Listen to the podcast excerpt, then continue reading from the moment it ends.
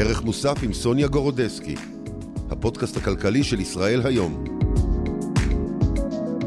שלום לכם.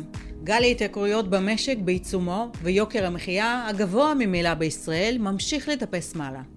גם הריבית לא מפסיקה לעלות ומייקרת את המשכנתאות שכולנו משלמים.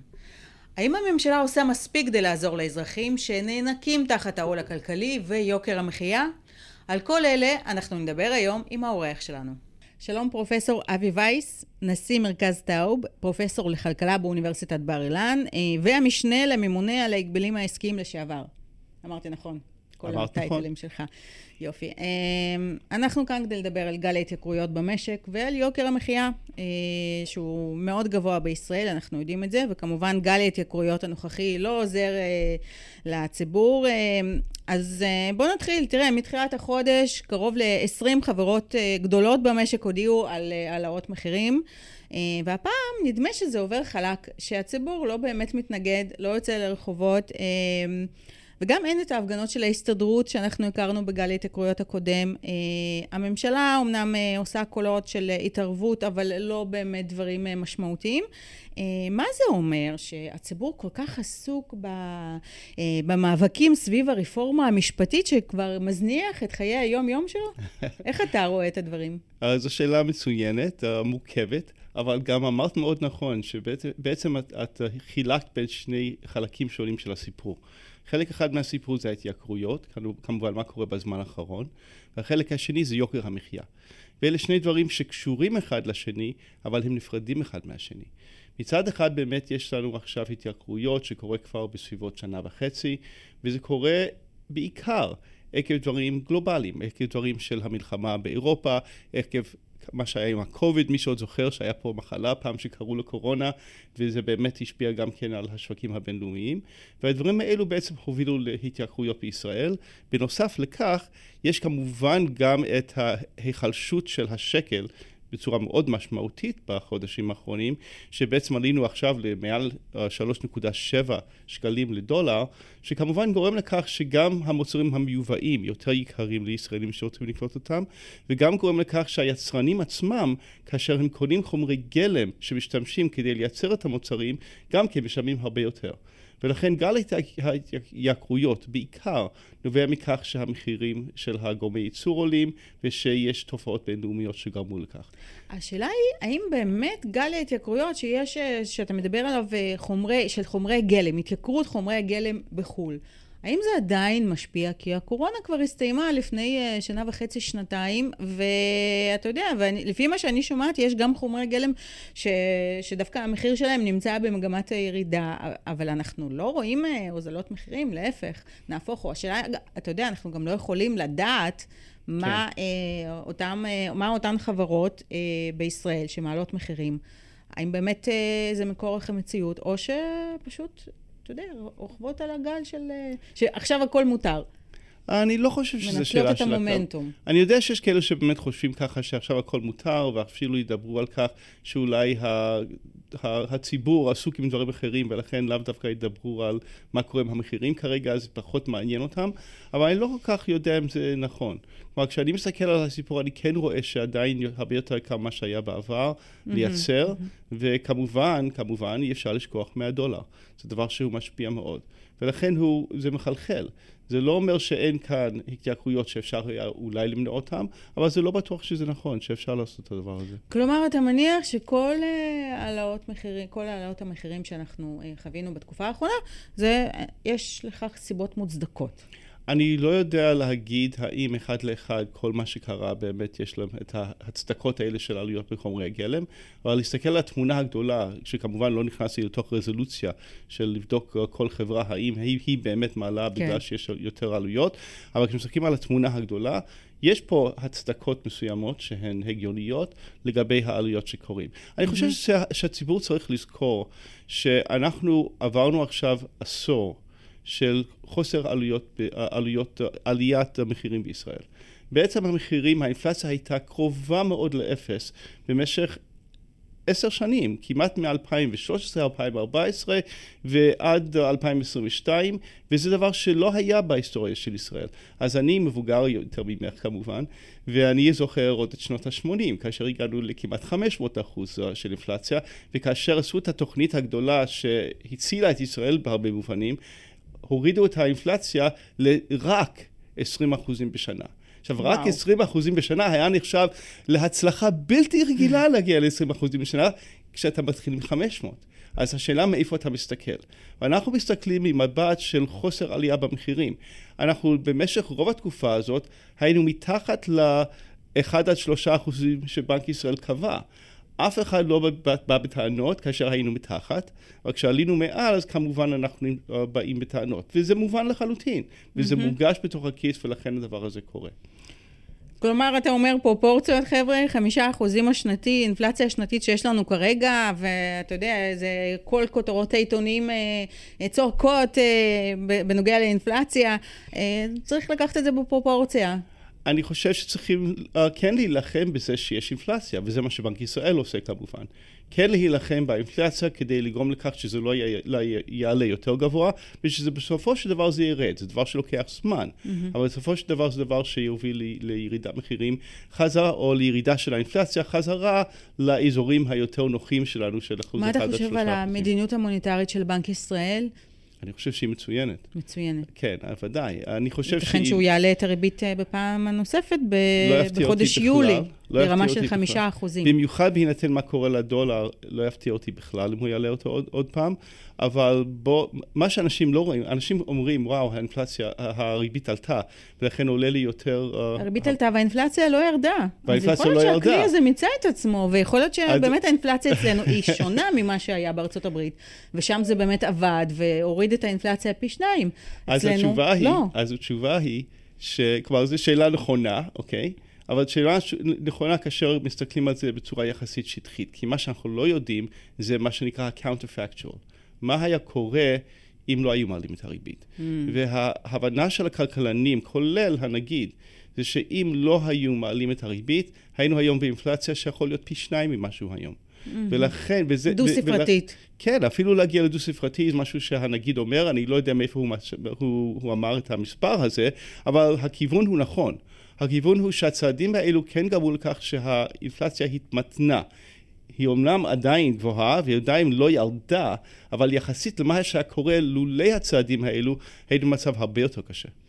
אני מבינה מה שאתה אומר. השאלה היא, האם הנגיד, אה, האם בעצם הוא לא כל כך מצליח בהורדת האינפלציה בגלל שהוא לבד במערכה הזאת, והממשלה לא באמת עושה צעדים למלחמה בגל ההתייקרויות הנוכחי והאינפלציה. אנחנו באמת לא רואים את... ואם כן, מה היא צריכה לעשות? מה הממשלה פה יכולה לעשות? מה, לחלק okay. אוקיי. מענק לכל אזרח? מה היא יכולה לעשות? כדי לא, לא. לעזור לא. לנגיד, כדי לעזור לאזרחים, מה, מה, מה צריך לא, לא לעשות? הייתי, לא הייתי הולך לשם, בגלל okay. אוקיי. כשאתה מחלק מענק לכל אזרח, צריך לקחת את זה מאיזשהו מקום. Okay. אוקיי. ולכן לא, זה לא רעיון לא כל כך מוצלח. אבל באמת עכשיו הגענו לחלק השני שהתחלתי איתו. התחלת באמת עם שני דברים, כמו שאמרתי, אחד זה ההתייקרויות והשני זה יוקר המחיה. יוקר המחיה בישראל הוא מאוד מאוד מאוד גבוה. עכשיו, זה לא דבר שקשור לאינפלציה של עכשיו, אולי קשור קצת, אבל זה לא נבע מהאינפלציה של עכשיו. זה קורה מאז בסביבות 2008, שאז בעצם הייתה עלייה מאוד גדולה במחירים בישראל, וזה מה שגרם בסופו של דבר למה שהיה ב-2011, אמ, שהיה בעצם את ה... את השביתה, את המחאה, אה, כן. מחאת הקוטג', ברכה לי המילה, כן. או מחאת המילקי, כן, כן מחאת הדיור, כן. מחאת כל מיני, נכון, התחיל ממחאת הדיור אולי, כן, או קוטג'. בעצם המילקי היה יותר מאוחר, אבל זה באמת המחאה שהתחיל עם הקוטג', התחיל עם הדיור, ואנחנו ראינו אז אה, את כל מה שקרה. Um, ובעצם זה נבע מההתייקרויות שהיו לפני כן, שאז באמת המצב היה הרבה יותר גרוע מאשר הוא היום. Mm-hmm. Okay, mm-hmm. מאז אנחנו בעצם בגלל חוסר האינפלציה בישראל סוגרים פערים מול העולם, וגם בשנה וחצי האחרונות שיש לנו אינפלציה בישראל היא בגדול יותר נמוכה מאשר היינו באשר ברוב המדינות האחרות. ולכן גם שם המחירים עולים, אבל פחות מאשר במקומות אחרים. אבל למרות זאת, יש עדיין הפרשי מחירים מאוד מאוד גדולים, mm-hmm. וזה קשור לרמת התחרות. Mm-hmm. אם לא פותרים את הבעיה של רמת התחרות, אז בעצם הבעיה הזאת לא תיפתר. תן לי דוגמאות. מה הממשלה צריכה לעשות כדי באמת אה, להוזיל את העגלה שלנו בסופר? האם זה בכלל אפשרי? אז זה אפשרי לחלוטין. זה אפשרי. זה אפשרי לחלוטין. ויש דברים שכבר מדברים עליהם הרבה מאוד שנים. אז דבר ראשון כמובן זה כל מיני מכסים שונים על מוצרי יבוא. מה הבעיה? הבעיה היא שאנחנו בסך הכל מדינה יחסית קטנה, אוקיי? תשעה וחצי מיליון איש, ולכן ברוב התחומים, כמעט כל התחומים, אין לנו הרבה מאוד יצרנים של מוצרי פסטה, הרבה מוצרים של מוצרי שוקולד, הרבה מוצרים של מוצרי חלב. יש לנו מספר יחסית קטן של מוצרים, בגלל שהמוצרים צריכים להיות בגודל מסוים כדי להיות יעילים. ולכן אין הרבה. אז אין הרבה מאוד תחרות שנובע בתוך הארץ. Mm-hmm. מאיפה צריכה לבוא תחרות? אז כשיש לך מדינה יחסית קטנה, היא צריכה לבוא אה, מבחוץ. עכשיו, אנחנו נמצאים כמובן קצת רחוקים מאירופה, קצת רחוקים מאמריקה, ולכן היבוא הוא יותר גבוה, אבל אנחנו גם מערימים קשיים יותר גדולים על, ה- על היבוא. יש מכסים, ויש גם את כל העניין של סטנדרטים. של uh, בעצם אנחנו קובעים מה, מה דרוש כדי שתקבל אישור למכור את המוצר שלך mm-hmm. בתוך הארץ. רגולציה. מאוד הרגולציה כבדה. בכלל, יש לנו, הרי אנחנו יודעים, רשות רגולציה שנוסדה לפני כחצי שנה, שבעצם היא ממונה להוריד את הרגולציה, למצוא את, ה, את, ה, את המקומות האלה שיש בעיה, ובאמת לפתור את הבעיה של, ה, של ה, יוקר המחיה, כדי לאפשר ליצרנים מחוץ לארץ לייבא יותר, יותר בקלות, להקים מפעלים חדשים בתוך הארץ, אלה דברים שביותר קלות, שזה יהיה יותר זול. וגם הסטנדרט, איך אומרים את זה בעברית? סטנדרט. אוקיי, בסדר. אה, יש עוד מילה, אבל שכחתי אותה, אה, שבעצם אה, אין שום סיבה, ודיברנו על זה גם בוועדת טרכטנברג. תקנים. התקנים, כן, נכון, כן. תודה, תודה סוניה. באמת להשוות את התקנים בישראל לאלה שקרים, ש, שקיימים במדינות מפותחות אחרות. כן. כלומר, באירופה, בארצות הברית... לי יש הרגשה שמדברים על זה כל הזמן, נכון. שמה שטוב באירופה, טוב גם לישראל. נכון, אני נכון. אני לא מבינה אם זה קורה באמת או לא קורה. זה לא כל כך קורה. בינתיים נראה שזה לא. כן, זה לא כל כך קורה, וזה דבר אחד שבאמת... זמן. ניתן יחסית בקלות לעשות.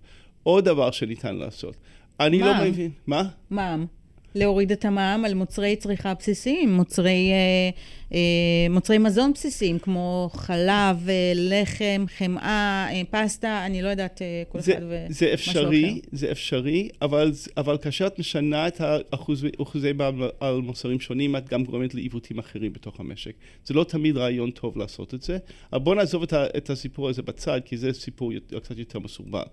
אבל, אה, אבל אם אנחנו למשל, um, כן מאפשרים להשתמש בסטנדרטים מחוץ לארץ, ולא, ולא להצריך את היצרנים לעבור את כל התהליך בתוך הארץ, זה, זה, זה מוזיל. זה מקל הכניסה לתוך הארץ. כאשר את מקלה, אז יהיה יותר תחרות. Mm-hmm. Um, מוצרים, מוצרי בית, מוצרים um, של, של קאופור וכולי, שרוצים לייבא את המוצר, המוצרים, ה, ה, um, המוצרים שהם מייצרים בעצמם. כן. Um, זה יכול להוזיל בהרבה, אנחנו רואים את זה עם סופרסל, סופרסל מייצר הרבה מאוד מוצרים של עצמה, והיא מוכרת תחת המותג מותג סופרסל, פרטי.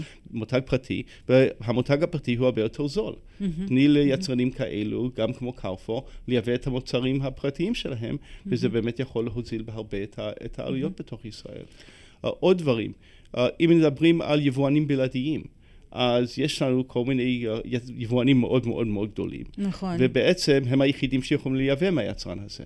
עכשיו, ניתן לעצור את זה, לא חייבים לאש, לאשר את זה, וניתן, אם, אם יהיה יבוא, uh, יבוא מקביל, אז אפשר באמת להתחרות באותם מוצרים, רק לא לייקר אותם כאשר מביאים אותם לארץ. Mm-hmm. דבר נוסף, אחרון שאני אגיד פה ברשימה, ואפשר עוד להרחיב את כן.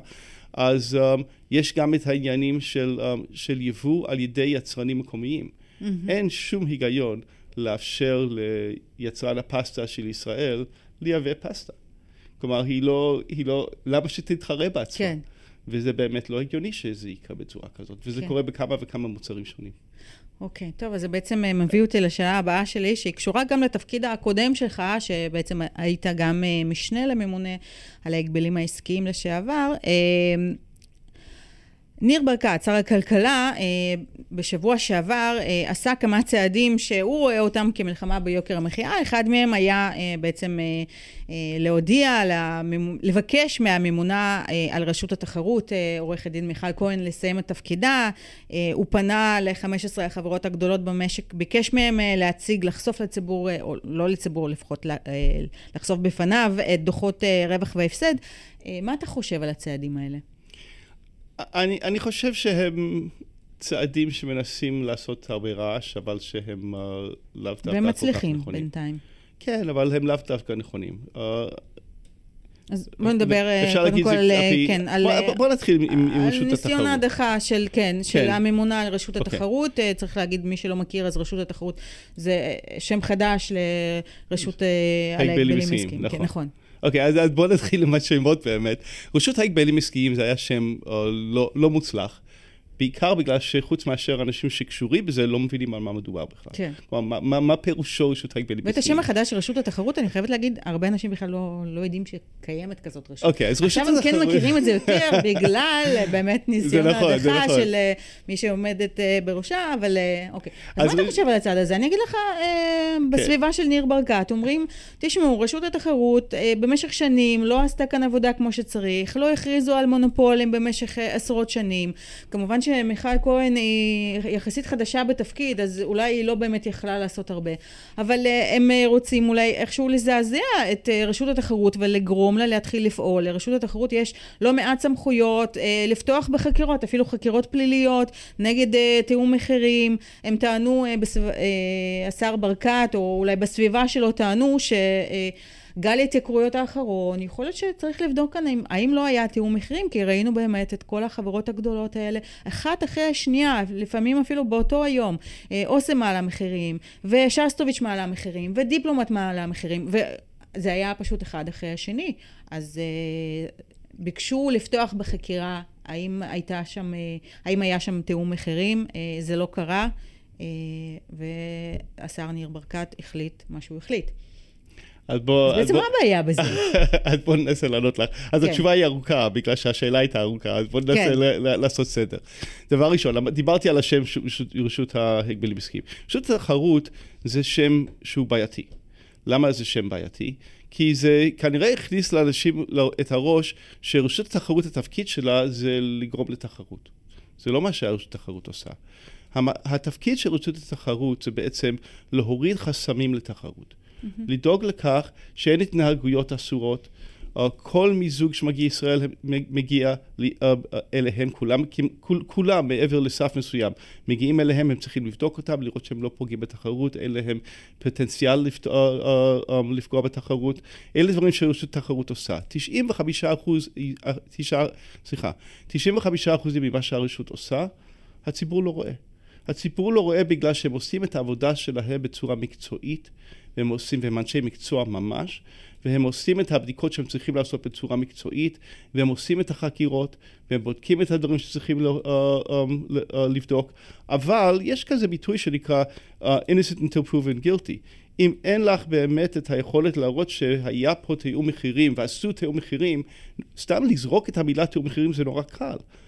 נכון, זה קרה בזמנים uh, uh, דומים, אבל אלה חברות עם מוצרים לגמרי שונים. מה שייך השאלה של תיאום, uh, תיאום עליית מחירים בחברות שלא מייצרים את אותם מוצרים? תיאום מחירים יכול להיות אם שני יצרנים מייצרים את אותם, אותם מוצרים ואז מעלים את המחירים באותו זמן, mm-hmm. מבינים ש, שיש פה mm-hmm. איזה משהו שהוא uh, מריח לא טוב. Mm-hmm. אבל כשבמוצרים לגמרי שונים מעלים את המחירים באותו זמן שגם הדולר כמובן, כפי שאמרנו כמה פעמים, הדולר בעצם נהיה יותר ויותר חזק ושעלויות עולות זה לא דבר שהוא לגמרי מפתיע, mm-hmm. אולי הוא קצת מפתיע, אבל הוא לא דבר שצריך אה, ככה לגרום לכך שכולם נבהלים ואומרים, וואו, איזה מחירים מטורפים, מה קרה mm-hmm. כאן, יש פה תיאומים uh, מטורפים. עכשיו, um, להבנתי, הממונה היא מקצועית, היא עושה עבודה מצוינת. כפי שאמרתי, רוב הציבור לא יראה לעולם, וגם, וגם השר, לא יראה לעולם את 95% ממה שעושים. ולבוא ולהגיד לא עשו שום דבר, למשל... כלומר, מדובר בגוף עצמאי לגמרי, עצמאי. שגם uh, השר, uh, שר הכלכלה, שהוא הרגולטור של הגוף הזה, הוא לא רגולטור של לא הגוף הזה, הוא בעצם, זה, זה תחת המשרד זה תחת משרד הכלכלה. כלומר, כן, אפילו אבל... הוא לא יודע מה הם באמת עושים. כי הוא לא רואה את זה. כלומר, כלומר הוא, הוא רואה רק את הדברים שעושים רעש. מתי הוא רואה משהו? כאשר מגישים תביעה. כאשר בעצם יש הסכם עם חברות שהם צריכים לשלם קנס, והקנס הזה לא נכנס לכיס של רשות התחרות, mm-hmm. זה נכנס לכיס, לכיס של המדינה. אלה הפעמים שהוא, שהוא יראה את זה, כאשר מתנגדים למיזוג. אז זה דבר שעושה, שעושה יותר רעש, ואז הוא יכול לראות את זה. על ה-97% מהמיזוגים שמגיעים, שמאשרים אותם, הוא לא רואה בכלל, כי אין שום סיבה שהוא יראה אותם. זה, זה לא דבר שצריך ל, um, לעניין אותו. על כל מיני חקירות שעושים, שלא מגיעים לאיזשהו מצב שצריכים באמת uh, לתבוע מישהו. או, או להעמיד מישהו לדין, אז בעצם אין שום סיבה שהוא יראה אותם. Mm-hmm. אז הוא מדבר על מה שהוא לא רואה. הוא מדבר על שהוא לא רואה הכרזות מונופול. אני חייב להגיד שהכרזות מונופול זה אחד מהכלים הכי לא יעילים והכי לא משמעותיים שקיימים בכל התיק של רשות ההגבלים. Mm-hmm. סליחה, רשות התחרות. כן. Um, למה אני אומר את זה? אז קודם כל, באירופה, או באיגוד של רשויות התחרות העולמיות, הם מתנגדים מאוד לזה שיש הכרזות על מונופול בכלל. כן.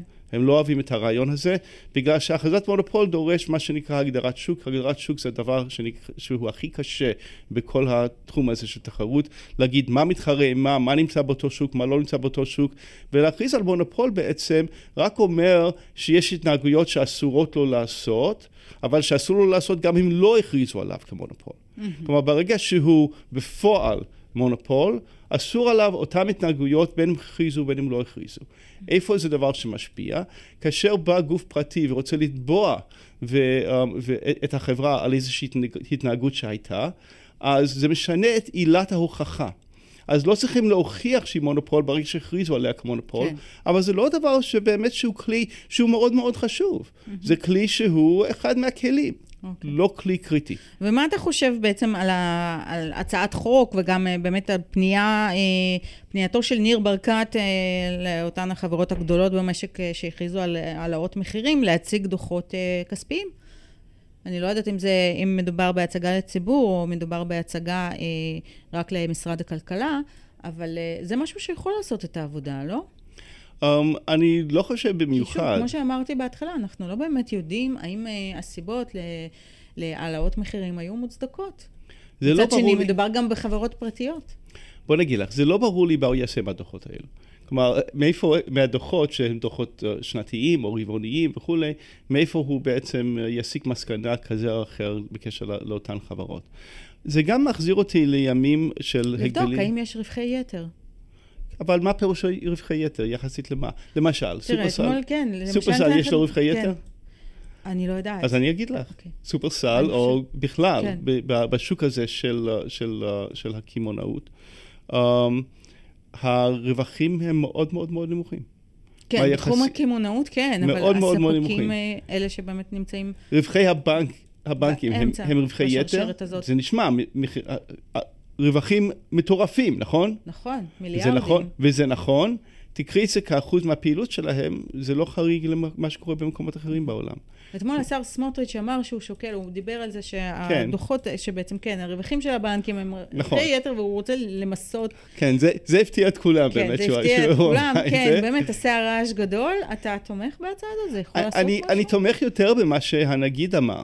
הנגיד בעצם אמר את הדבר הבא, הוא אמר, מה שאתם עושים לא בסדר, הבנק, אתם הבנקים, זה אתם מעלים את הריבית, זה בסדר בגלל שהריבית באמת עולה, על, שאת, על הלוואות שאתם נותנים, אבל אתם לא מעלים את הריבית על, על ההפקדות, או מעלים אותה אבל הרבה פחות, ולא מיידעים את הציבור.